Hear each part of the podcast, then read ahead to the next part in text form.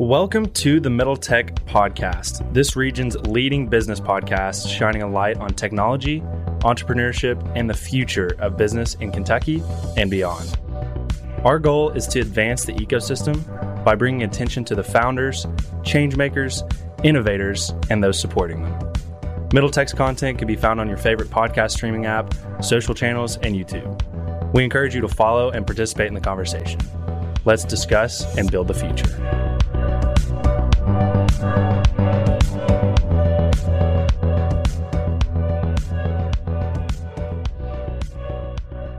Welcome back to the Middle Tech Podcast. You've got Evan Knowles and Logan Jones here.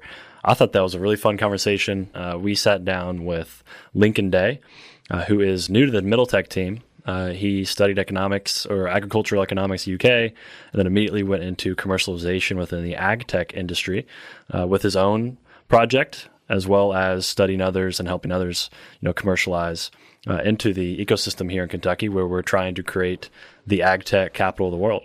Um, so this was really a conversation about ag tech and Kentucky as it relates to you know how we're working on changing that space. Uh, Lincoln knows a lot about it. He's been in the, in the weeds in that space for a long time, so it was just fun. It was just fun conversation. Yeah, I mean, you know, with with ag tech and as big as it's getting in this state, one of the major pieces of feedback we're getting from our audience is, "Hey, we want you guys to talk about ag tech more often." Uh, and you know, Evan and I, we we talked to a lot of people here in ag tech, and the team, you know, is is surrounded by those people as well. But we don't have that domain experience that we'd want somebody who's actively talking about it frequently to have, uh, which is where Lincoln comes into the picture. So Lincoln's come on the team to uh, have a focus on that ag tech content. And we're super excited about that. So this conversation really just lays the groundwork and kind of gives you guys an idea for the type of content Lincoln's going to be creating. Uh, so you can tell very quickly from this conversation, Lincoln knows what he's talking about. Uh, he's been in the space, he's seen what's going on, and uh, he has some really good thoughts about where the entire industry is is heading. So we got to talk about everything from early agricultural technology and where the how the space has evolved, especially in Kentucky. Uh, we talk about AppHarvest, um, the good things, the things we're skeptical about. Uh, we talk about what the state government is doing well in in regards to ag tech and what they could be improving upon. So, if you've been following along with what AppHarvest is doing and uh, you're bought into Kentucky being the new ag tech capital of the world, this episode's for you. I think you guys are really going to enjoy it, and we're really excited for you guys to listen. But before we dive into that, as we always do, we want to get a quick word from our sponsors. This episode is brought to you by our sponsor, Land Betterment. Land Betterment is doing some incredible work throughout Appalachia and eastern Kentucky as they are taking abandoned strip mines and putting sustainable businesses in their place. These businesses not only provide a useful repurposing of the land, but they also provide great jobs to replace the mining jobs that were lost when the mine was shut down. To learn more about Land Betterment, you can listen to our interview with their founders, Mark Jensen and Kirk Taylor, on episode 97, or visit their website at landbetterment.com. We're also sponsored by Airwing Ventures. Airwing helps determined entrepreneurs seeking resources to grow with capital and connections in order to build successful companies and impactful legacies. They're all about high growth companies, high growth careers, and high growth communities. I've personally known Dan Beldy for about four years now, and I've seen the work he's been doing in the community, and we should all feel very blessed and grateful that a VC like himself is here in Kentucky. I encourage you to connect with Airwing and learn more Let's all grow this state together. You can reach out to Dan at info at airwing.vc or dan at airwing.vc, and their website is www.airwing.vc.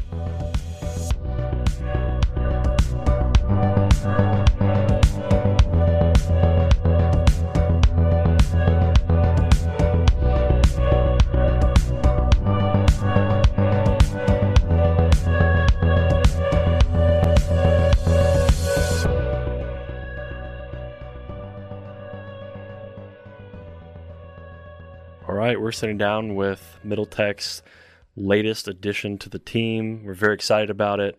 Uh, we are, as we said in the intro, putting a focus on ag tech, and that is something that is growing very quickly in Kentucky.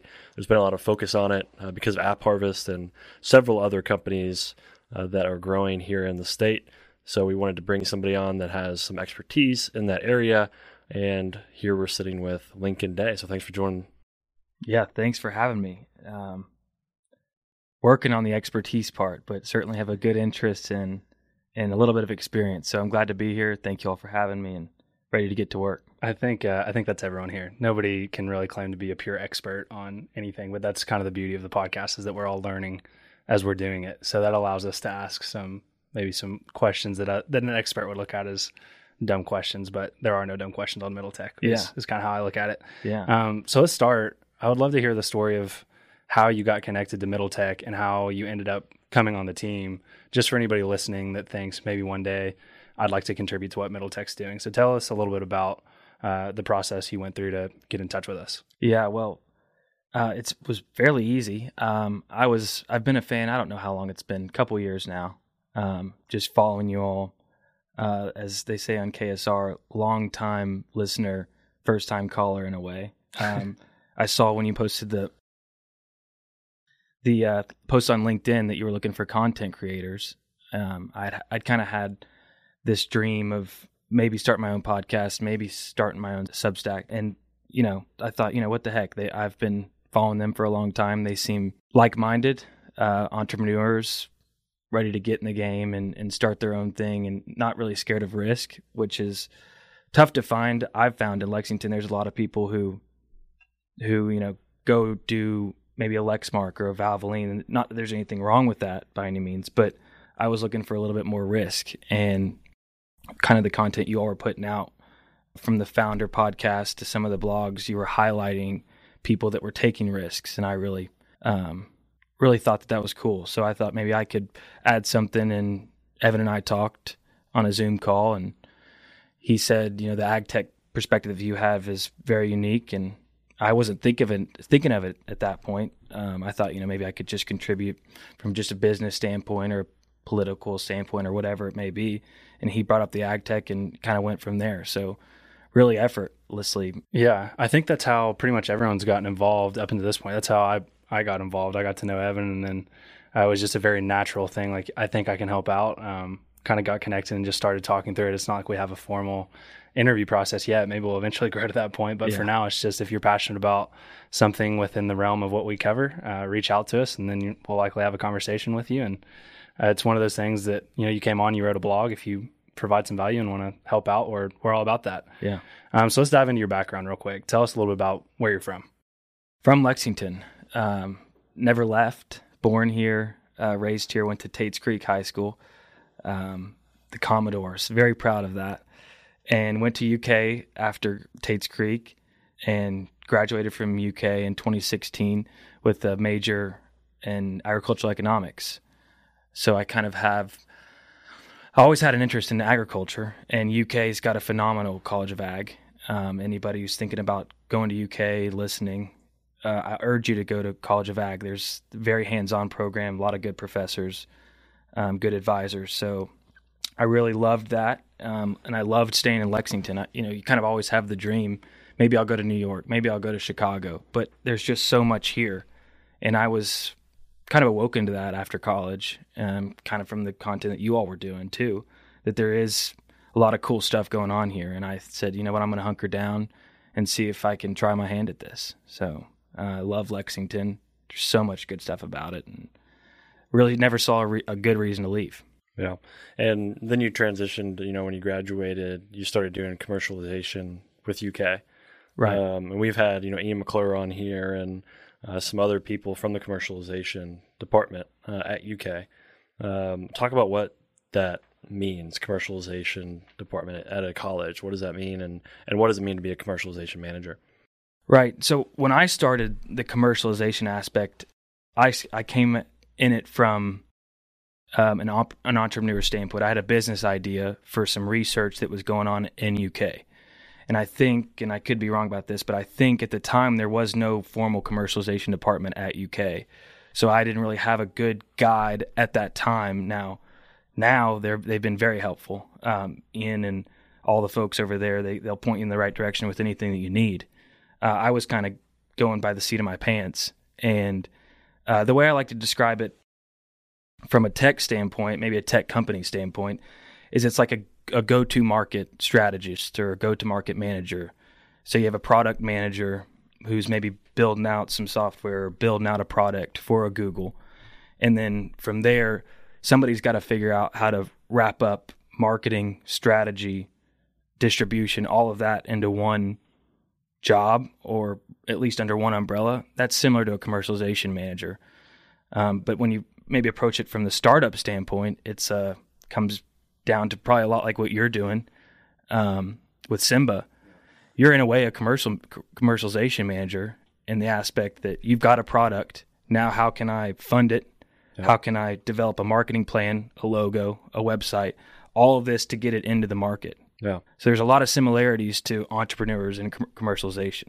Yeah, and so this research that's coming out of the university, I've got a friend doing this down at Vandy as well. So the research uh, is done at UK. You know, they're using UK resources, and the UK has a vested interest in that research getting outside of the university.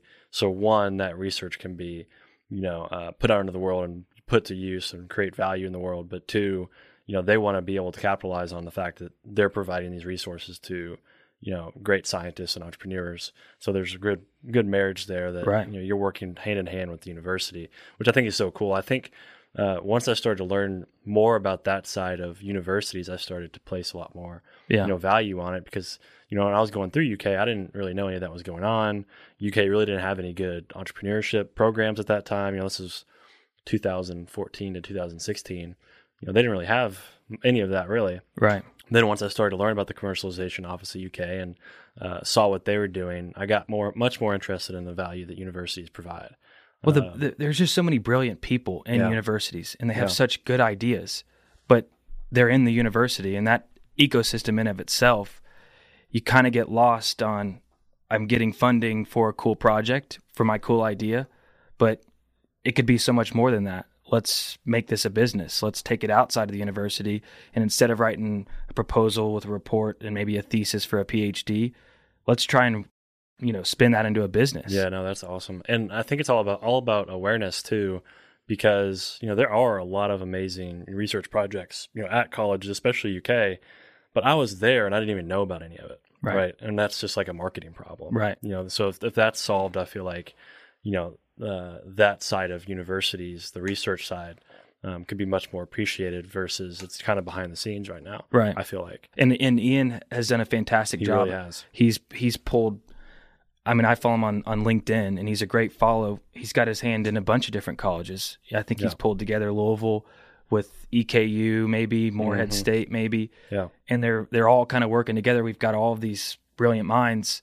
Let's put some businesses out there and put some money back into these universities and and it's a vicious cycle, but a very good vicious cycle. Yeah, it can really scale nicely. You talk about one of the most important people from a business aspect in the state of Kentucky. Ian is. Uh, I couldn't agree more. when I, when they brought him in, I met him. I'm like, this this guy is. He's a beast. He's a beast.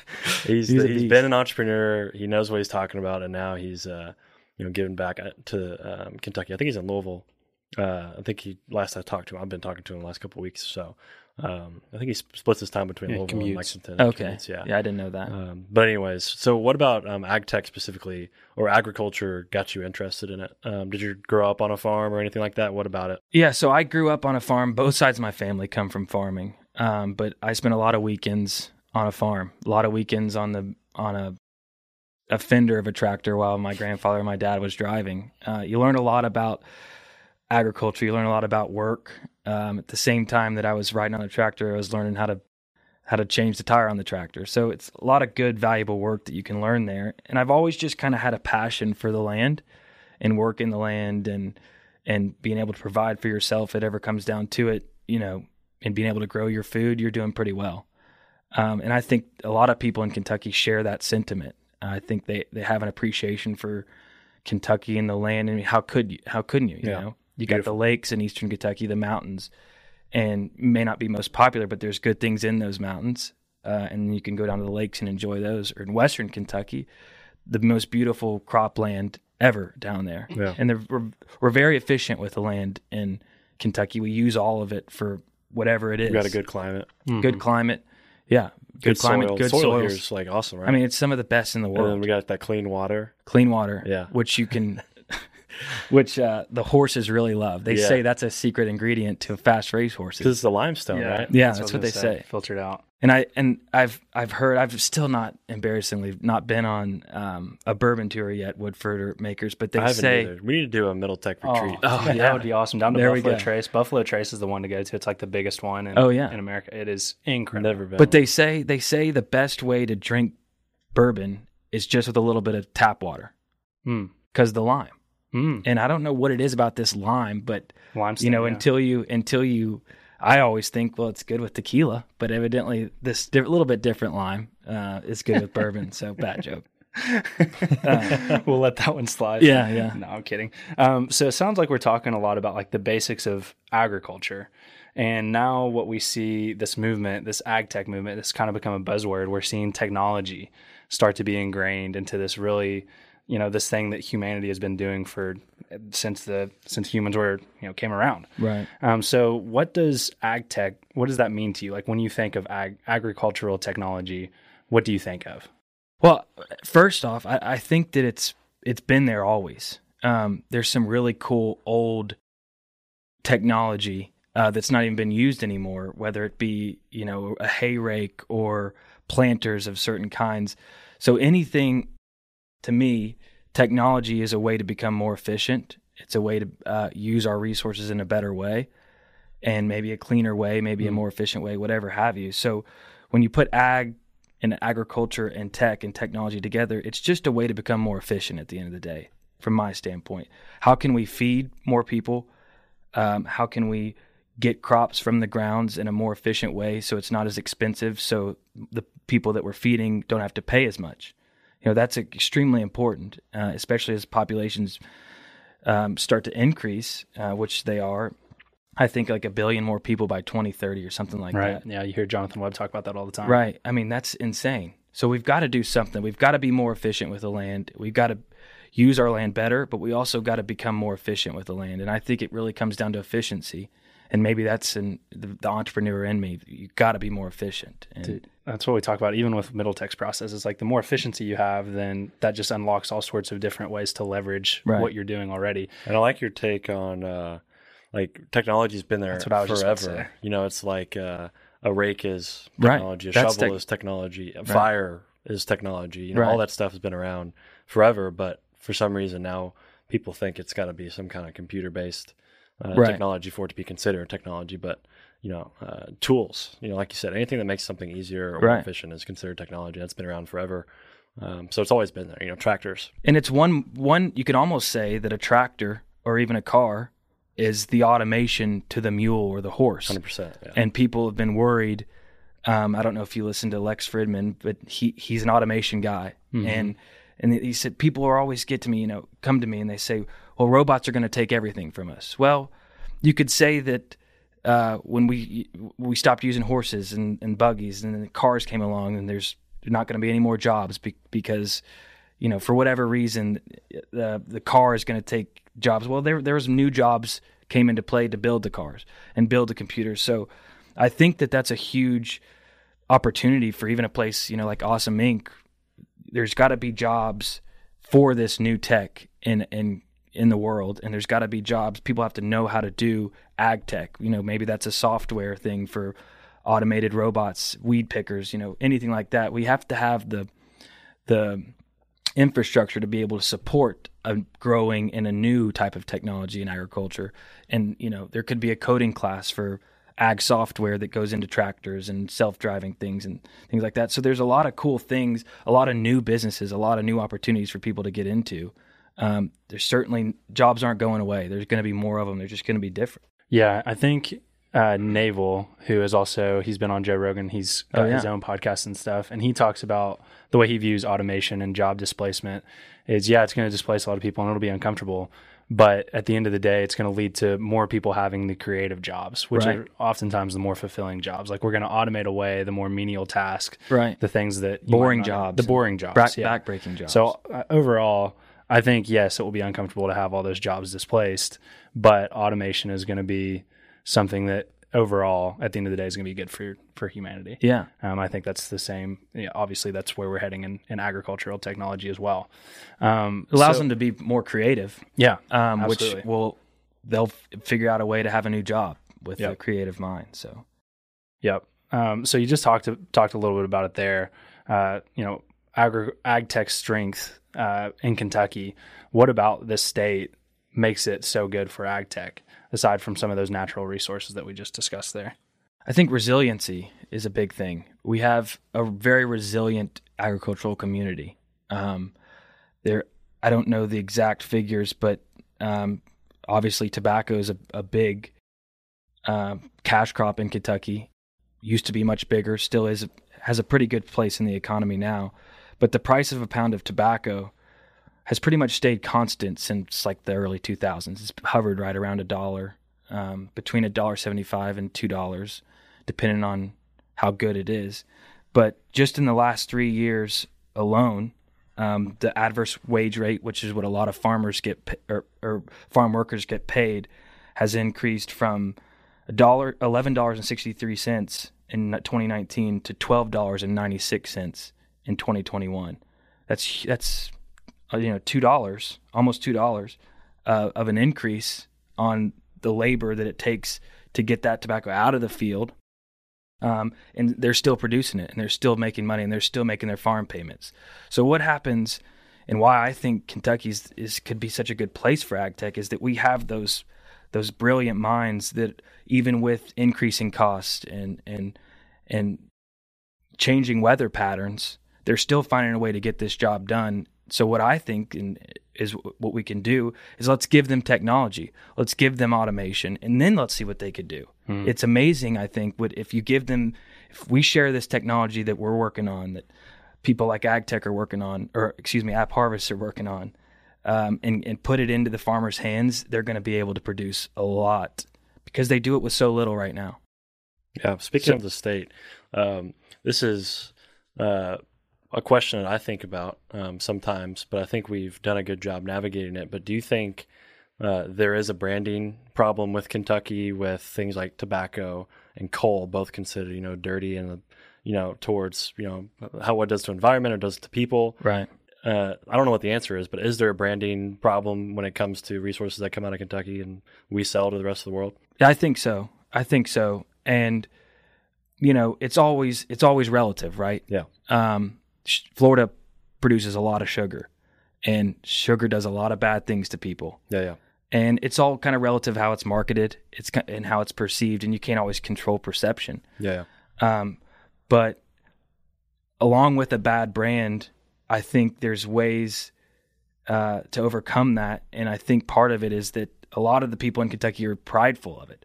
They're they are proud of what they produce. They're proud, maybe not that the way that it's been perceived in in maybe in the country or the world, but they're proud of, of the, the work that they did in the coal mines, or they're proud of the mm-hmm. work the work that they did in the tobacco field. I think So- they should be right, Right. Because like we powered the United States, right. Like us in West Virginia, like that's where coal, and it's you know, is good. coming It's, out of. and it's gotten a lot better. It's gotten a lot cleaner. And you don't know what you don't know. Like back in the day when they were first starting to get coal or Yeah. you know farming tobacco, right, like the research just maybe might not have been there. right, But exactly. you know, we were powering the world with our coal, and then I don't know what positive things ever happened from tobacco, uh, but we made a lot of money. It- it- People made a lot of money, and that Well, might have spun into some other things. I, I- there's not a lot with positive for tobacco, but Yeah, I know yeah. a lot of people get it. You know, they do get a little bit of a stress relief from it, which bad or good, it, it helps them maybe get through their day. Definitely not taken up for it by any means. I don't condone that at all. yeah, uh, but it, it contributes to a lot of people's livelihoods Yeah. too in, in Kentucky. And I think it's important that we don't, you know, throw out the baby with the bathwater, kind of like what we did with coal. Let's not throw away something um, that's good now before we have something to come in and replace it. And I feel like that's kind of what happened with hemp. You know, everybody was all ready to replace tobacco and and let's bring in hemp, and then hemp happened. And I have not heard a lot about it, and I'm, I'm I don't know anything space. about hemp. You know, I think Yeah. uh, what what's going on in Kentucky related to hemp because I, you know, I hear about it here and there, but I don't know anything about it. That's the million dollar question. A lot of people are like, "What? You know, what happened? What the heck happened?" And from what I can be able to tell, we've got a little bit of a couple projects going with it, some some harvesting and things like that, infield harvesting. and the price just went way down. I think the the, the market got overflooded, and when that happens and there's a lot of supply, the price goes way down and you can't produce it anymore. Yeah, it's not economical to farm. Right. Yeah. And that's that's a that's kind of a testament to what I was talking about with a resilient and knowledgeable grower base and farming base that we have in Kentucky. Is that you give those guys about three years, which is what about how long Kentucky was up and going in hemp, and they'll oversupply a market pretty quickly. That's a good point. And they have, they've never even maybe their father, maybe their grandfather grew it back when it was legal in the early 1900s, but this generation had never grown it before. So it's it was it's it was insane to watch, and they did it with high labor rates, not a lot of automation or mechanization. It was a lot of backbreaking work. So it was just amazing to watch the oversupply of a market happen in such little time. Yeah, we. Uh, I don't want to spend too much time on this because we can dedicate a whole episode to it. But related to hemp is marijuana. Yeah. All right. Wait, I don't want to get into. I feel like the spotlight just because I would down. love to have a full episode on this topic. Um, what's going on and why haven't we started uh, legalizing marijuana in Kentucky? I'm sh- I'm sure I know the reasons. Uh, Yeah. I can name two right off the top of my head. Name them. is Name them. They're probably protecting the bourbon industry. And uh, you know, very conservative people who make our decisions in Kentucky, Right. and you know, I think they're just uh, in a lot of ways ignorant towards you know where the world's heading. Whether Yeah. that's sports betting, which we've already talked about uh, on on our podcast. Shout out to the reason that I don't know I don't know why in the world sports betting wouldn't be legal Right. in this state. Yeah. Um, but I just think our officials in the government um, are just a little bit too stuck in their ways. So those are two reasons. But Yeah. I, I don't know. What's what's your take on Well, marijuana in Kentucky? I, I think it should be legalized 100% recreational me- medicinal um, all of it I, I love love markets I love watching markets work Oh, I love that. And we can talk about that for hours. and and that's kind of why my biggest thing with tobacco I didn't really I wasn't a I didn't love starting a, a business in tobacco it's extremely hard to raise money but there's no price supports on tobacco anymore you know the government's not giving anybody any money uh, if if their tobacco doesn't sell for what it should they'll, they'll get insurance if something disastrous happens. But it's a it's a true market you know. Part of the reason why the price hasn't increased over the past few years well it's because the market doesn't call for it. So that's what i think is so cool about marijuana is that you can just produce it and someone will buy it. There's you don't need to have any price supports like corn and soybeans and things like that. So that's one thing i think w- could really help the farming community and, and the and the and the, the exit of tobacco is marijuana. Um, I think there's something to figure out, and I think a lot of the a lot of the delay, just personally, uh, comes from how are we going to grow it? You know, what do people like?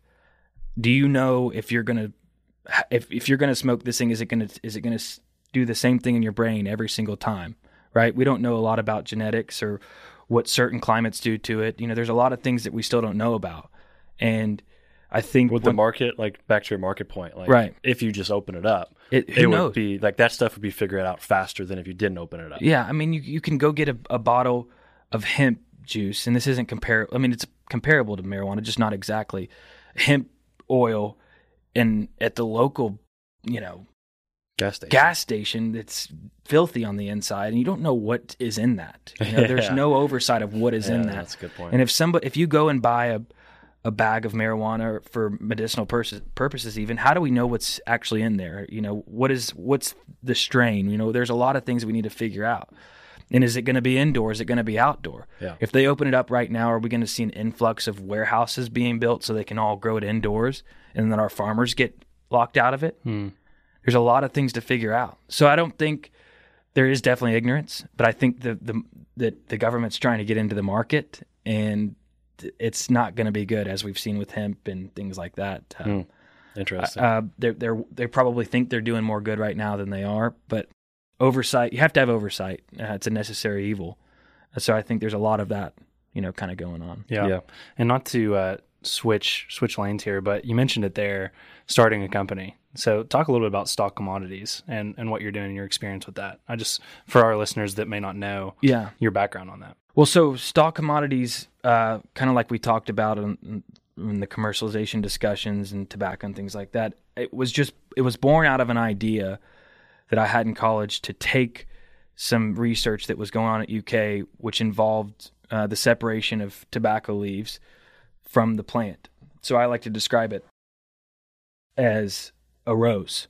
If you if you give your girlfriend, fiance, wife a, a bundle of roses, twelve roses, you give them the roses. You don't give them a rose bush. Mm-hmm. So what I had the idea of is, and not the idea, but I, I, wanted to form an idea of an automatic way to separate the usable part of a plant from the actual stalk that you know sits in the ground, mm. and you know that can be applied to a lot of things: tobacco, hemp, marijuana, um, some other things that even are going on at UK. You've got to be able to efficiently get a usable part of the plant. You know, combines do it for corn there was there isn't a lot of it for some more difficult crops. So that's what I set out to work on with Stalk Commodities, and we've had pretty good success with folks coming in from out of state, out of country to Kentucky because of our farming community know how to grow this stuff. But they have this totally new plant that they don't really know how to automatically harvest because maybe it was brought from China or brought from a place where they can really have they have the labor to do it by hand. But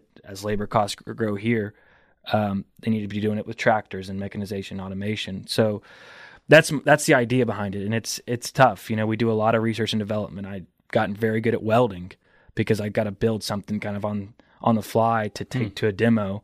It's not I can't develop an app real quick as much as I wish I could. I can't just type out or hire a few developers. We've got to put steel to steel and weld it together and take it out in a field.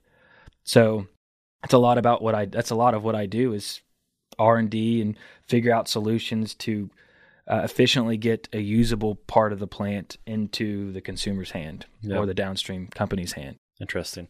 Yeah. Uh, so one of the companies that is working on, uh, you know, efficiently growing plants here in Kentucky and getting it to consumers and doing it in a little bit more of a novel way uh, is App Harvest. So give us your take on App Harvest, both uh, the good part, and then there's got to be a, a, sense of skepticism as right. well. So, what what's your take on you know App Harvest? Well, there's two there's two good things. They're very good marketers. They're very good storytellers. Um, that's huge nowadays. I think we started the conversation either before the mics were on or or or just after about marketing is huge. It's a marketing issue, and they they're very good at that, and that's bringing attention to agriculture uh, for good or for worse. You know, it's necessary attention that we have a problem with food insecurity in America. We've got to do something about it. And they're offering a solution. I like to describe the produce at Kroger these days is that they have a permanent Instagram filter on them. They're beautiful tomatoes. App Harvest produces beautiful tomatoes. But the thing about it is is that people don't like cracked tomatoes. If they if you see a if you're at Kroger and you see a cracked tomato or if you see a, a perfect tomato, an Instagram filter tomato, which one are you going to grab? Hmm. You know, it's always going to be the beautiful tomato. Right. And I talk with farmers who grow both indoor and smaller greenhouses as well as outdoor tomatoes and and you know, they say you've got to pretty much grow them indoor nowadays because the standards are so high at the consumer level you got to put out a beautiful tomato. And that's what I think App Harvest is really on to. Um, they're really figuring out a way to do that at scale and and feed a lot of people. And I think their logistics model of being within I don't know what is it three hours of seventy percent of the population I mean, that's, in the United States. yeah. I mean, it's awesome. In a day's yeah. drive, yeah. yeah. it's awesome. Yeah. I think the the overall story that they've been able to tell, as well as their execution on this first, first farm, has, has been great. Right, and it's very impressive. I think um, the shareholders might disagree with you at this point. Well, but. that's what I kind of want to transition to. Was you know they've done an amazing job executing so far the project and the marketing, uh, but there's you know obviously the business and the economic side of it has to make sense, and right. so far there's no sign that it it, it will. Right, at least right now. Right, know, based on their last earnings. Um, you know what what's your take on any kind of skepticism you might have long term? Because personally long term i think it has it makes a ton of sense. Yeah. Everything is pointing towards that has to happen. Right. And unfortunately in the short term they're going through some you know struggles. Right. Uh, but what what is your take on what's going on i think they're going to figure it out. Yeah. I think uh, they've got a lot of money which helps. And i think they're going to i think they've got the know-how of the management team. The management team you know i hear they may not be from kentucky or they may not be in tomatoes or agriculture even but they know how to solve problems yeah. and that's the best thing that you can have on a management team how do we fix this problem and i think they've built a world class way to solve problems and that's all they have at this point the economics and the business thing is a problem to solve. Uh, lower lower share price, excuse me, is a problem that they have to solve. And the only, I think, issue maybe that they have, and I don't, and I didn't see a lot of detail um, in the in the report about you know what was what was their the revenue, um, the reduction in revenue. What did that come from? Why did they not meet you know their goals? Yeah, they didn't do a great job explaining that kind of stuff. Right. So was it? Did they have a bunch? Did they produce a lot of tomatoes? Maybe did they produce a lot of tomatoes with cracks in them? And they, they their distributors wouldn't take the nice pretty tomatoes. If that's the case, that's just another problem to solve. I'm not sure that that's what it is, but you know, it can only be a you know a few things from a production and and labor standpoint that I think those are the two keywords that they used in their issues. So I think they're making the right moves to make their model work. Mm-hmm. My only, um, my biggest issue, I should say, kind of with the, the story that they're telling is that this is the future of farming. And that narrative to me, the way I receive it, I might be a little bit biased, but this is the future of farming, and this is the only way that farming is going to happen. That's kind of how I take it, and I'm a little bit worrisome of that. I think that that's kind of like uh, we can't have coal anymore, and let's kick it out. Let's kick out old farming, and let's bring in this new type of farming. Yeah. I don't think there's a there's always more than one way to skin the cat, and and I think if we can all kind of work cohesively, um, outdoor farming and indoor farming we'll be able to do a lot of good. And I'm not, you know, obviously saying that's their intention. That's just kind of how I've received it. And I think that that's kind of a little bit of a skepticism of mine. Yeah, yeah. And I think we have to, you know, I think to date, you know, there hasn't been a lot of skepticism. There hasn't been a lot of, you know, questioning because right. it's all been so positive. Right. And it, as it should be. I mean, the, what they pulled off was absolutely amazing. What they're doing right now is absolutely amazing. And I really want it to work out. But like, you know, we, we have to start approaching it from more skeptical, you know, standpoint, right. Mm-hmm. you know, because that's, a, that's, first of all, that's our responsibility, you know, as, uh, I wouldn't, I mean, journalists, you know, we have to put out both sides of the story. And so far, um, I don't know if we've been skeptical enough, which we, you know, we have a duty to do that. Now right. they're a public company. Right. You know, we could do that in a way that uh, is appropriate. Right. Because we're not just being pure skeptics. Uh, because there's numbers out now that we can judge them on, and frankly, you know, their last numbers were you know we can be super skeptical right. right? Um, and so we're, we're going to continue to talk about you know app harvest and get more perspectives but um, yeah we have uh, some plans on that and you know it's our duty to do that. Right. Yeah i think it's super interesting what's going on like right now just in terms of the world as a whole. And we see things like the climate crisis starting to rear its head. We're seeing more intense storms. We're seeing these wildfires. And especially this prod this problem that app harvest is trying to solve with food insecurity like, how quickly are we going to reach that to where it's at a critical tipping point versus we're trying to get a business stood up to where it supports itself all on its own? And it's one of those things it's like you always want the answer to be that the market solves that. Like you were saying, you want it to be a viable business. You want it to be something that doesn't have to have other, you know, government interference with in any way. But it's like, at what point do we have no other choice other than to just like push this thing with everything we've got to get it to that point to where we're solving problems of food insecurity? And I hope it doesn't come anytime soon. And I also hope that App Harvest manages to figure it out and just build a viable business. But it is something worth thinking about is like, how close are these tipping points for these major problems that the world is facing right now that we don't have a choice but to just push it across the right. push it along in any way we can. And I see a lot of what Jonathan Webb has done with App Harvest is like he just seems like a man that is with incredible urgency built built this company and now there's these different types of problems that are are popping up with that. But yeah. I think he literally sees that problem as so close to us that that's the only way he sees to build this company is like, hey, we've got to we've got to figure this out by any means possible. Right. Um, which I think is probably an appropriate way to think and he's he's taken it kind of a a bunch of different um, things and and situations on at once. You know, it's the yeah. climate crisis, it's it's food insecurity, and it's like he said, App Harvest can contribute to all of those things, can be beneficial to all of those things. But you know, how cheap is his power to be able to essentially recreate an atmosphere inside of a greenhouse? I've heard of that. This might be his biggest problem is the cost of that electricity. We we don't know. Yeah. Uh, there's I think guidance can come out on that, and and I no I don't know. I'm just, I can only imagine, and from the farmers that I've talked to, who do it on a smaller scale, it's extremely. It takes a lot of power to build an atmosphere, build build another world, a perfect world, in inside a greenhouse. So that's something that that while yes, you know, all recycled water, we're using all recycled water. There, there's always these positive things that he's doing, but I also think there's some some things under the rug that probably need to be shaken out for this thing to really go and to reduce the skepticism. Yeah, it's such a wet. It's like a, such a wet dream right now for much of the media. Right. Yeah. yeah. It's yeah. it's like it's definitely not easy to tell a story as well as Jonathan Webb is doing. Yeah. He's such a great marketer and, right. and storyteller. But at the same time, the media is just eating it up. I'm sure he could just shove something yeah. on somebody's desk at CNN or somewhere. what was they'll the, be like all day, every day, right now, put that on yeah. right now. What was the Trump line? I could go to uh, Fifth Park Avenue and shoot somebody and they would still love me.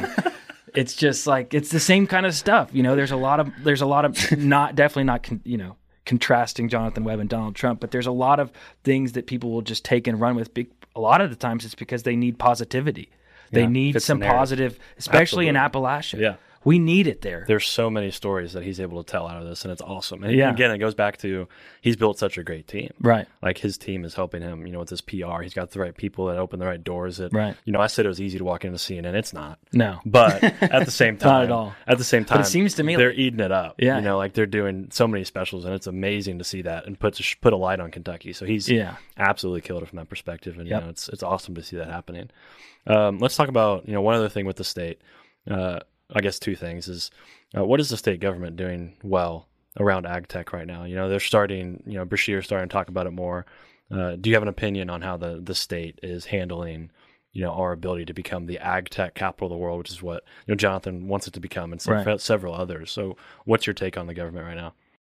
Well, I think first of all, the best thing that they, they are doing right now is not renewing the unemployment extra unemployment benefits that we had during COVID.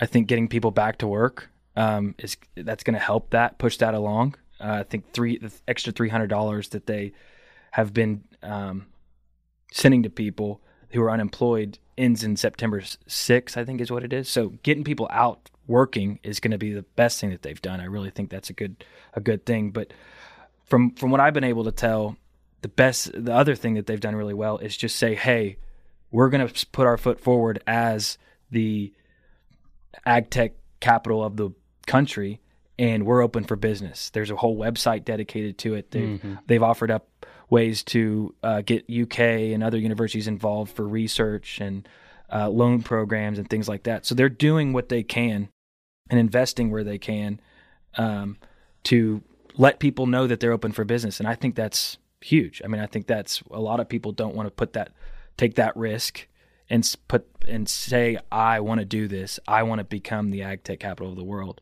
Uh, and I think they have a very good partnership with Jonathan Webb. He's definitely helped that narrative. Um, so that's the best thing I think that they're doing. It's it's we're open for business. We want to be this. Let's do it. Let's go to work. And what do you think they're missing right now? What they what could they be doing better to make that happen? Um, well, it was rural broadband. I think mm. um, Internet of Things is going to be a huge part of the future of farming. Um, as we put out today on social, uh, UK has got autonomous delivery robots now. Yeah. Um, th- that same thing could be happening in the fields, but in order for those little guys, for lack of a better term, to know where they're going, they got to have internet. And, in the middle of a cornfield, I, I don't know for sure, but I can. I, am skeptical about their internet uh, in the middle of the cornfield. Yeah. So that's I think going to be huge going forward that they weren't working on before. But I think with COVID and and people not being able to go to school and maybe go to a parking lot at the local library uh, to use the Wi-Fi, that's kind of woken them up to that. So what they weren't doing before, I think, was rural broadband, and I, I, think they're doing a lot better on it now. Yeah, speaking of Internet of Things and kind of what we've talked about on this podcast of bringing internet, especially to rural places like Appalachia, I just saw SpaceX acquired a company called Swarm, which specializes in that Internet of Things for the more remote spots, mm-hmm. to even as things as small as just collecting data.